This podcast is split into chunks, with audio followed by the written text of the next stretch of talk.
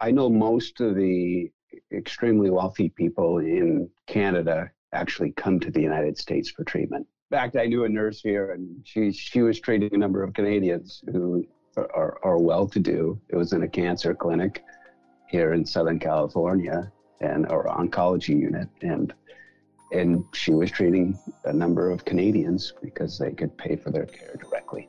He immigrated to America over 20 years ago from Canada. Today, he's a certified financial planner. He's a historian and a deep thinker. Here's Johnny West on the healthcare experience with Tom Glander. Welcome to the show, Johnny. I'm glad you're here. Thanks for having me. Yeah. Uh, tell me a little bit about that move from Canada to America. And of course, you did it all legally and by the books. And what was that like? It's hard to uh, come into America uh, and find employment here. As you would expect, uh, countries want to protect their jobs, and seeing that Canada is right to the north of the United States, there's barriers in place to employ Canadians. And it was difficult, and but I was able to secure a visa. Was through a program I think was through George H.W. Bush, where if a job had been posted for 90 days and couldn't be filled with an American, then they could seek out other um, countries to secure you know professionals to fill those positions. So when I moved here for work, it was about 21 years ago, and uh, I had submitted an application. The company was in a big hiring spree, and I was able to be interviewed. They secured my visa, and then I came to start working here in the United States. But it wasn't easy, that's for sure. So you came in on a visa. Everybody has to come in on a visa initially. Is that right? Correct. Yes, absolutely. All right. So once you're here and you're working, now how much time do you have before you're supposed to go back? Uh, so each visa has certain renewal provisions. It depends on how frequently. Uh, um, if I recall correctly, the visa had to be renewed every two years. Okay. And then it was renewed uh, twice um, for me to continue employment. So if those employment opportunities wouldn't have been here, then you'd kind of have to go back and there's just kind of no Cor- chance to come in? Correct. Yeah. Once, if I would have been, you know, let go or quit my job, the, the visa was specific to the company I worked with. And so I couldn't leave different to go for another company. They would have to apply for that same visa. So it was specific to the company that I was working with. And if I would have uh, terminated my relationship with the company or they would have terminated the relationship with me, then I would have been required to go back to Canada. All right. So, uh, why? What's what is it about America that was besides just a job, or is it more than a job? I mean, why move from Canada? I mean, you were born and raised in Canada, right? Born and raised there.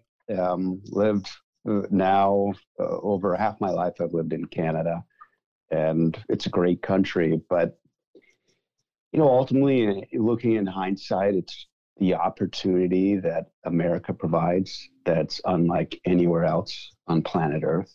It's just, I mean, here's here's what I I really believe, and these are my fundamental beliefs, is that happiness is the ultimate objective of humanity, and that happiness has to have freedom. It's a critical component.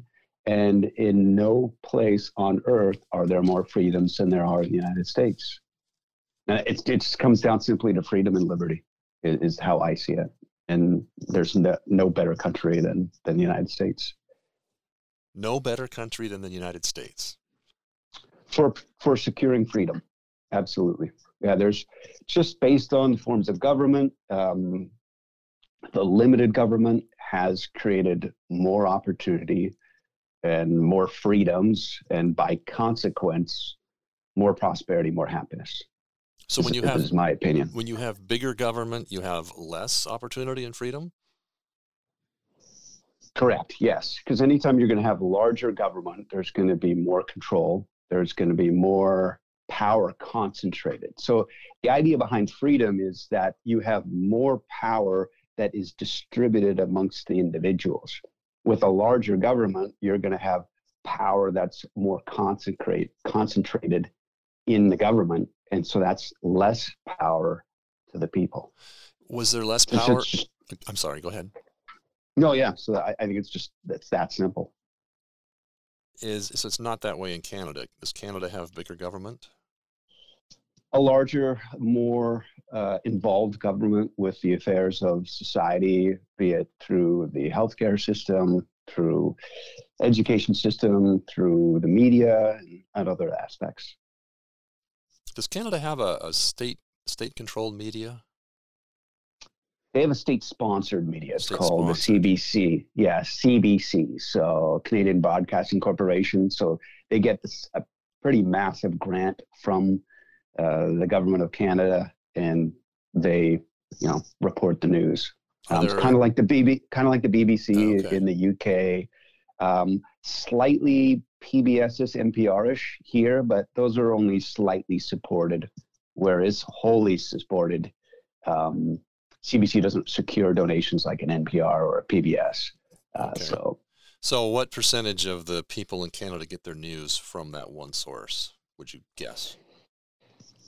Uh, probably 50%, if not more, 50 to 70%. It depends on the regions. Certain regions of Canada, much like the United States, have different ideologies and philosophies. And so other regions um, that are maybe more fond of larger government would, would consume more of their news from CBC than maybe other Western areas where there's you know less of an inclination for CBC. But it's kind of the only game in town for the most part. I mean, there are other options, but not like there is here in the United States. So many more sources here, and that kind of goes to the whole. It's not the collective; it's the individual and the freedoms of the individual in this country. Yeah, exactly. Oh, power is less concentrated. Less really concentrated. is what it comes down to. So the concentration of power, would you consider that to be something? Well, obviously, that's not a good thing. Never is. I don't think it ever is it never leads to anything good. You know, there's a reason why a lot of the inventions, a lot of the biggest companies on this planet, be it Apple or Microsoft or Amazon or Netflix or Walmart or Costco or any other huge companies, you know, have their origin here in the United States. They're all American companies. Yeah, most the ones that are really on the, the leading edge of, of technology and innovation and and where the future is is, is based here in the United States. Interesting. Let's let's. You mentioned healthcare a couple of times. Uh, let me just read a little section from a, a, book by Nicole Saphier. She's a medical doctor that wrote a book called "Make America Healthy Again." She says, looking at uh, to the north in Canada, as an example of what can happen under a single payer structure. You have a single payer structure there, correct? Correct. All right. So the average wait time to see a specialty doctor such as an orthopedic surgeon or a neurosurgeon in Canada, is 35 weeks. That's not three to five weeks, that's 35. Likewise, in some provinces, it can take up to a year to get an MRI. The average wait time in the United States, three to six weeks to see a specialist, and just a few days for an MRI. So, by American standards, that's still not fast enough. Just look at the online patient satisfaction reviews. Despite drastically shorter wait times in the United States than in nearly every other country, America's biggest complaints are about wait times and the amount of time spent face to face with doctors. Have you had medical procedures or needed any to see a doctor in Canada? No, I'm, I'm fortunate. Fortunately, yeah, I've been never had my whole life. Yeah, fortunately. I mean, I did growing up. I mean, I will say this: I grew up in a very rural area. Uh, it was a small town of 1,200 people when I was growing up in it. There's no stoplights or anything like that. Um, but there were doctors in the community, and you knew them personally, and, and, a few times they were my relatives, so I could go in and see them. But okay. it didn't ever require major surgeries. Now my family has required them. You know, specifically my mother has required to see specialists, and it had those very same wait times that you spoke of with regards to anywhere from six to nine months to see uh, experts. So those aren't made up numbers. no. Correct. No, no, it's it's rationed care. That, that's what it, people need to understand. It, it's rationed up there. So it's definitely controlled. It's controlled. Does it cover dental or ambulance or vision or prescription? Does not cover dent. Does not cover dental. Uh, does not cover vision. Does not cover uh, prescriptions usually. Okay, so it's it's rationed care. I, see, this is why I think it's really interesting talking to you because you bring a different perspective than those who were born and raised in this country and take a lot of things for granted. Uh, failing to appreciate. Yeah, the U.S. system. I mean, I would say it's superior just for the reasons you've mentioned, but it has its, you know, challenges as well um, with regards to the inflation costs. Right. So the cost of care has increased faster than the pace of inflation, but I would attribute that to government involvement. And so if I, I I'm I'm a proponent of of less government. You'd have more competition and you'd have lower prices. So because I'm just going to say that again. Less government gives more competition and better prices. Yes, correct. All right. So if you bring in more government, you have less competition and higher prices. Agreed. Yeah. So you have less competition. Um, right. And again, you're going to have the two parts of our economy here in the United States that experience, you know, double, if not more, the rise of inflation is education and healthcare. And those are the two sectors of our economy in which the government are most heavily involved. Education and healthcare. Like just because that touches everyone. We're all consumers of healthcare, and we're all consumers of education. The two most important mm-hmm. things in life. Um, let me just share this too. So, talking beginning about Canada, they say, as she says in the book, that it discriminates against people in the middle and lower classes. Says those without disposable income solely use the government issued plans, but the wealthy pay the premium for private insurance depends on the province you're at, but mm, I know most of the extremely wealthy people in Canada actually come to the United States for treatment. So that tells you right there what, what happens. in fact, I knew a nurse here, and she she was treating a number of Canadians who are, are well-to-do. It was in a cancer clinic here in Southern California, and our oncology unit, and. Mm-hmm and she was treating a number of Canadians because they could pay for their care directly. Let's let's talk about finances because you work primarily, I mean, only in finances now uh, with other people's money. I'm a certified financial planner, and, and the underlying elements are the same, which are really saving and investing and ensuring that your money's earning us enough interest over time to provide you know the monies in the future for the expenses that you'll have. And it's really to kind of keep up with inflation. And uh, so yeah it's just it's mostly the same principles. You would invest in the same etfs and mutual funds. I guess the only significant differences is they would call it home bias and that maybe canadian investors would skew more towards investing canadian companies and sure us companies I mean, investors tend to skew more towards the United States. Right. Uh, companies. How many people are actively putting money aside for their health care? In Canada or the United States? Well, let's let's talk about the United States here. Yeah. So then you're uh, hard to say because I mean, I don't directly hold uh, investment accounts for health care. Mm-hmm. Uh, those would be in health savings accounts, HSAs, and those are used um, with people that have high deductible medical plans. And they're, they're a really powerful uh, investment tool because they're triple tax free. Um, contributions are tax deductible, the growth is tax deferred, and any qualifying medical expenses are going to be uh, paid for tax free for from distributions. Okay. A lot of companies are are want their employees to use those, don't they? Uh, I mean, they've skewed towards those because they give uh, their employees these high deductible medical plans, which basically means you have a high deductible that you're going to have to pay out of pocket for a while. So they make sense for healthy people who aren't going to see the doctors throughout the year, who may not have a chronic condition. For those who have chronic conditions, then those uh, plans wouldn't make sense for them. Okay. But from a planning perspective, healthcare is significant. Um, if you look, there's a Fidelity study that was done, and the average uh, expenses in retirement for a married couple in the United States is two hundred and eighty-five thousand dollars, and so it's just a significant number that a lot of people don't consider. Uh, that two hundred eighty-five thousand is over what kind of time period?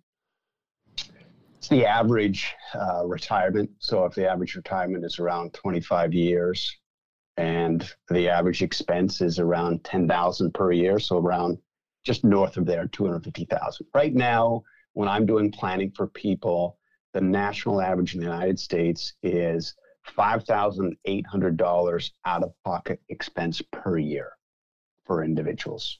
So Medicare Part A, that covers your hospitalization, there's an initial deductible, I think of 1500 So if you're going to be hospitalized, you take a deductible of 1500 And then Medicare Part B, you'll have premiums. You have monthly premiums that allows you to see, you know, your regular checkups with the doctors.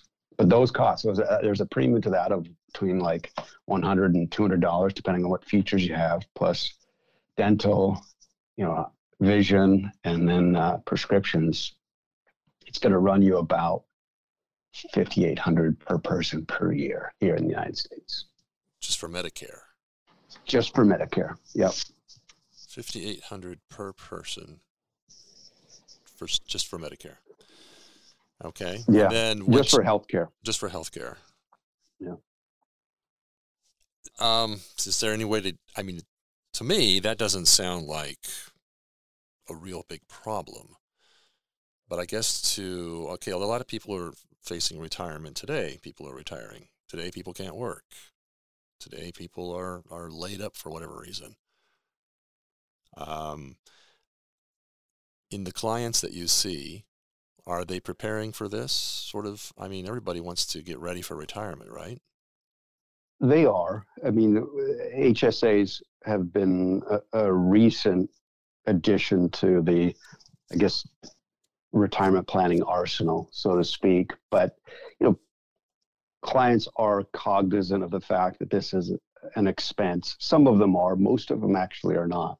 They, they underappreciate the expense that healthcare is, and I often speak with clients eh, that you know exercise is a potent uh, weapon against medical costs in the future. And you know, I was re- reading about these uh, really, uh, you know, high net worth um, advisors, and they were asking them, "What's the advice that you give your clients most?" And they say it's not monetary related. It's like you should be exercising, putting an hour a day into your body, is what they're saying, because of the healthcare is really how happy you're going to be and how your quality of life is going to be impacted by that more than anything else. Wow, that's I, I had never thought of that. So instead of saying, "Yeah, put more money here," it's like put more time there. Both, I would say, right? You know, because if you got you're healthy and you don't have any money to enjoy it, it's not going to be that enjoyable either. Right. So, save and and exercise w- would be the the mantra. Save and exercise. Well, that kind of takes things to another level. I, I know you're not an exercise. I mean, um, that's not your expertise, but I don't think it really has to be an expertise of people. It just it's it's something that makes sense. Do you advise your clients that way? I ask them about their health regimen. I ask them what they do on a periodic basis, and I recommend those who are nearing retirement that they need to really incorporate an exercise regimen because this will have a, an impact. I mean, for, from just a mental health perspective, it's it's a great thing to clear the mind and you know, get have better sleep, and there, there's a lot of factors that uh, are, are positive for people that exercise. and lead to decreased expenditures in the future. Exactly. Yeah.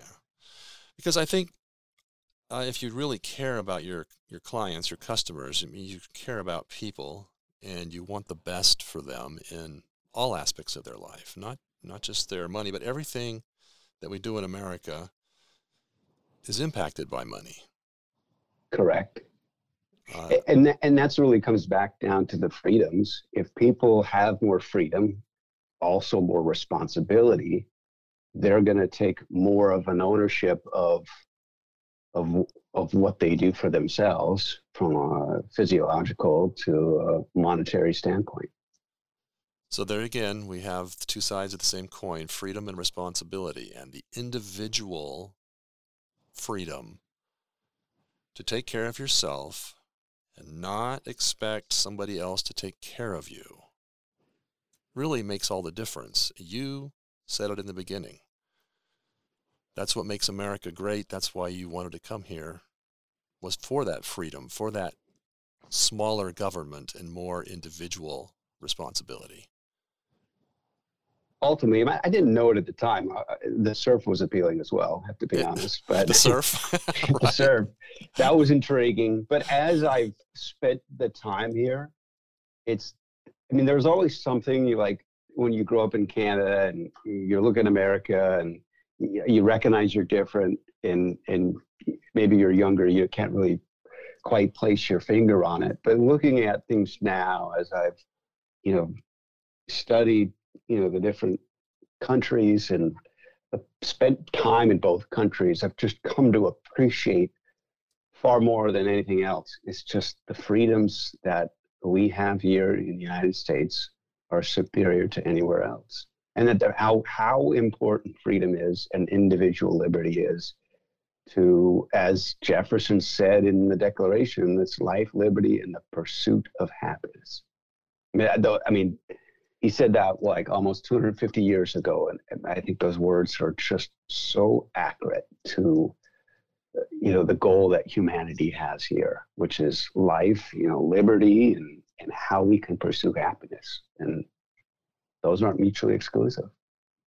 Uh, you know I, I think it really comes down to individual liberty and and personal responsibility in that whenever there's interventions to prevent any of those that you know you get less freedom, less responsibility. Examples would I would consider would be Social Security and you know the uh, the healthcare systems because there is this I guess you could say safety net it's prevented some people from taking the actions that they should with regards to saving for retirement and saving for the future. Too many people feel that social security is going to provide all of their needs in retirement.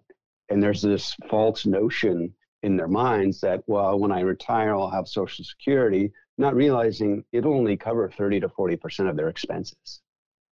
And it, you know when that they realize that it's it's a big wake up call. Um, sure you're, you're gonna you can live on health care i mean on social security and retirement you just don't want to it's going to be a, a pretty rough existence but I, I strongly believe that if people had more responsibility and realized there isn't a safety net out there, there isn't, you know, that they'd be more um, intentional in their everyday actions and decisions to secure their own future.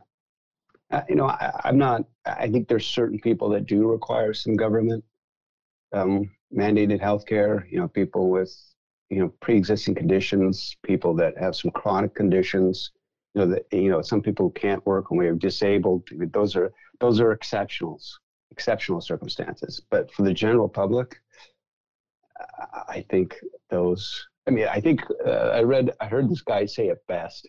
You know, government should have a monopoly on the use of force, and I would add, and they should have the force to break up monopolies. So the first one is government should have a monopoly on the use of force. So only government should be able to provide law enforcement. Only government should provide, you know, a standing army. And you know, that's really where the government should be most heavily involved, and they should have a monopoly on that. And then they should also have a monopoly on the you know the on, on the ability to break up monopolies, which is you know where you're going to restrict freedoms of other businesses because certain companies become so large they you know crowd out other businesses. So again, they they limit freedoms.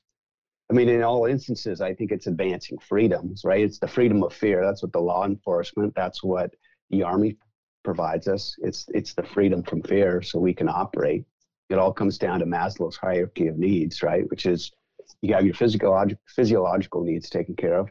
Then you got your safety needs taken care of. So once you you have your your basic needs and your your safety, you know, then you can realize your potential. And I don't think there's a country better on this earth where people can realize their potential. And that's where people ultimately become happy is realizing their potential. And, and there's no better country in the world that this that has that setup than the United States. Again, it speaks to the founding fathers and their genius. They have separation of powers. You directly elect the executive. So you have an executive that's a check on the on the legislative branch, and then a judiciary that's a check on both.